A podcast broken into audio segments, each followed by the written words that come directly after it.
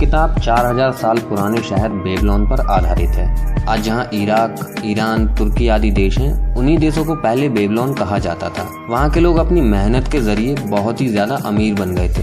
ये किताब उसी बेबलोन शहर के सबसे अमीर आदमी आर्केड के ऊपर बेस्ड है। ये इतिहास की सबसे पहली फाइनेंस और इन्वेस्टमेंट की किताब मानी जाती है। इसमें बेबलोन के सबसे अमीर आदमी द्वारा बताए गए अमीर बनने के सात सीक्रेट्स के बारे में बताया गया है। क्योंकि ये किताब बहुत पुरानी है और इसके प्रिंसिपल्स को हूबहू आज की डेट में लागू नहीं किया जा सकता। इसलिए आज की इस वीडियो में सिद्धांत तो वही है, लेकिन एग्जाम्पल्स हमने आज के ज़माने के दिए हैं। तो चलिए शुरू करते हैं।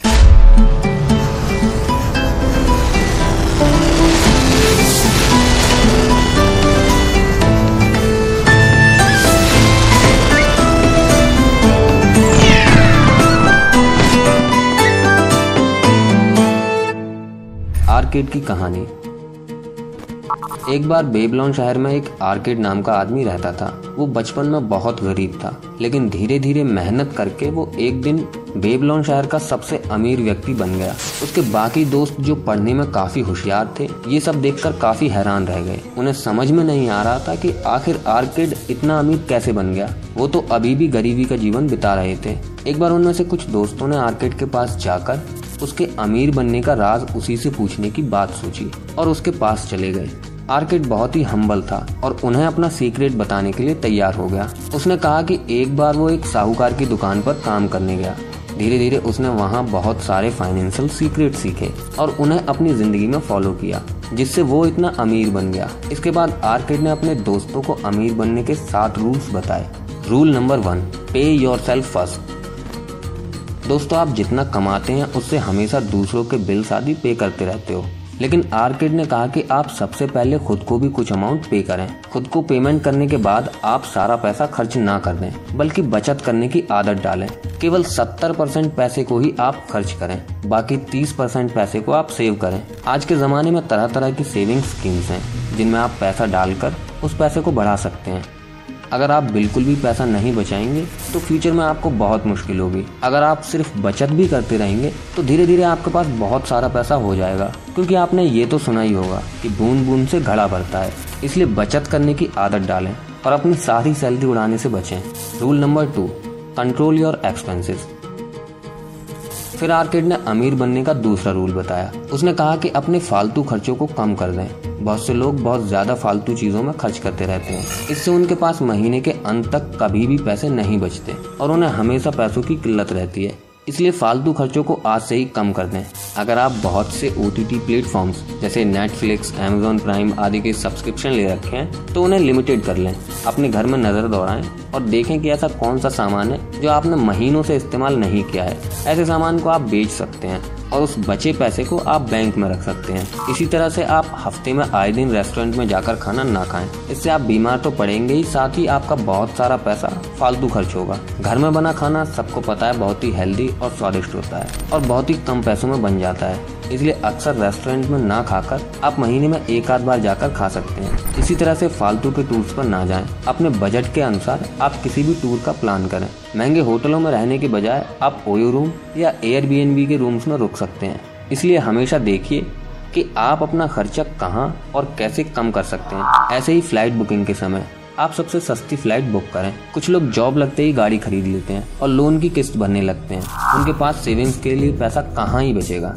जब तक आपको गाड़ी की ज़रूरत ना हो, आप दूसरों की देखी देखा गाड़ी ना खरीदें। इसकी बजाय आप पब्लिक ट्रांसपोर्ट का इस्तेमाल कर सकते हैं। महँगे ब्रांडेड कपड़े ना पहनकर उनके जैसे ही दूसरे अच्छी क्वालिटी के कपड़े पहने। तो दोस्तों, इस तरह से आप जीवन के हर क्षेत्र में अपना खर्चा कम कर सकते हैं। ऐसा करके जितना पैसा बचेगा, आप उसे इन्वेस्ट करें। ऐसा करके जितना पैसा बचेगा, आप उसे इन्वेस्ट करें, जिसके बारे में मैं आगे बताऊँगा। धीरे धीरे आपका पैसा और ज़्यादा बढ़ जाएगा और एक दिन आप ज़रूर अमीर बनेंगे।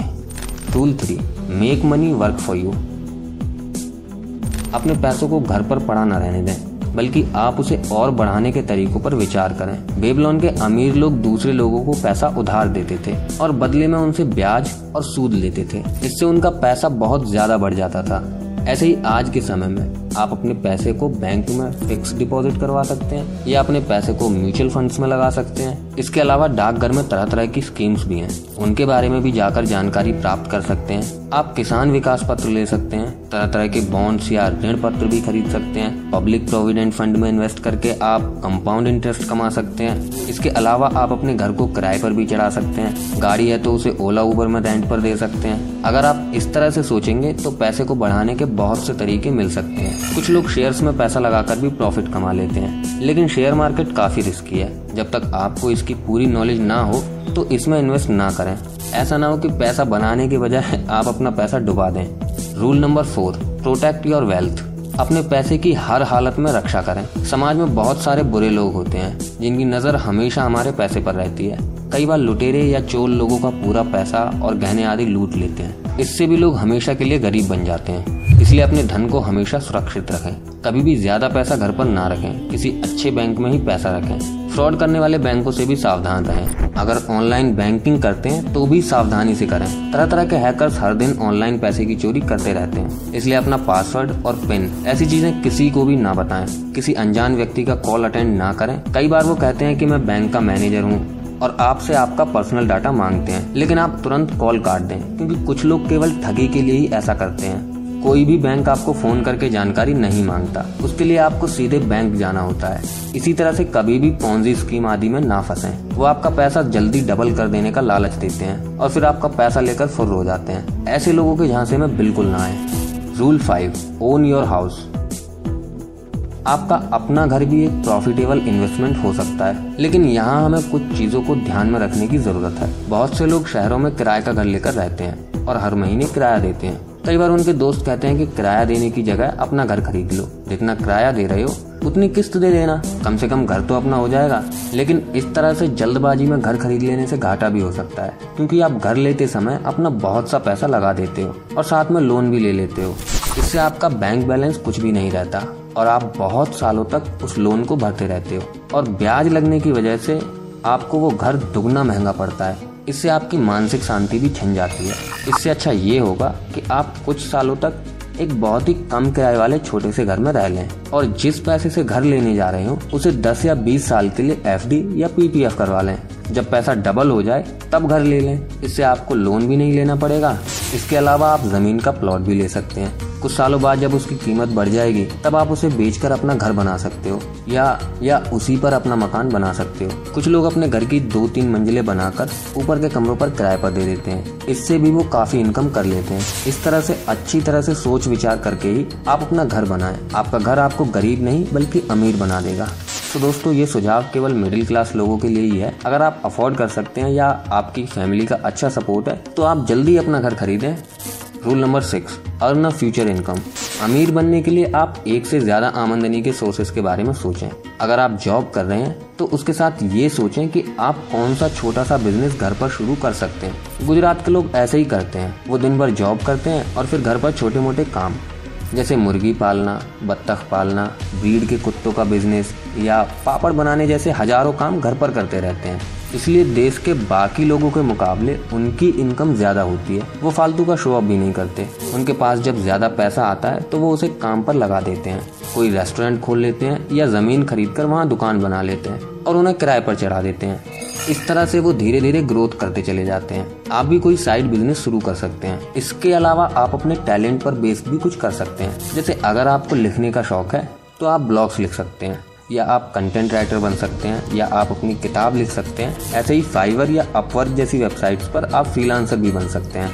Rule number seven invest in your हर व्यक्ति को खुद पर इन्वेस्ट करना चाहिए। जिसका मतलब है हमें हमेशा नई नई स्किल सीखते रहना चाहिए। आजकल इंटरनेट पर काफ़ी कोर्सेज मौजूद हैं। कुछ पैसे देकर आप उन्हें ज्वाइन कर सकते हैं और नई नई स्किल सीख सकते हैं। जैसे अगर आप ब्लॉगिंग का कोर्स कर लें तो आप एक ब्लॉगर बन सकते हैं और ऑनलाइन कमाई कर सकते हैं। इसी तरह से आप डिजिटल मार्केटिंग या कोडिंग या ग्राफिक डिज़ाइनिंग एनिमेशन ऐसे ही बहुत सारे ऑनलाइन कोर्सेज सीख सकते हैं। इस पर आपका थोड़ा सा पैसा ज़रूर लगेगा, लेकिन ये आपकी खुद पर की गई एक सबसे अच्छी इन्वेस्टमेंट होगी। और इसके बाद आप बहुत सारा पैसा बना सकते हैं। अगर आपको कोई चीज़ नहीं आती और आप उसे सीखना भी नहीं चाहते तो आप उसे आउटसोर्स कर सकते हैं। मतलब किसी और से करवा सकते हैं। जैसे अगर आपको वेबसाइट या ब्लॉग बनाना नहीं आता तो आप किसी वेब डेवलपर से भी बनवा सकते हो। आज की ऑनलाइन दुनिया में आप कुछ भी सीख सकते हो और सीखने की कोई उम्र नहीं होती। फिर चाहे आपकी उम्र 16 साल की हो या छियासठ साल की, आप कभी भी कुछ भी सीख सकते हैं। बस ज़रूरत होती है आपके अंदर एक प्रबल इच्छा शक्ति की।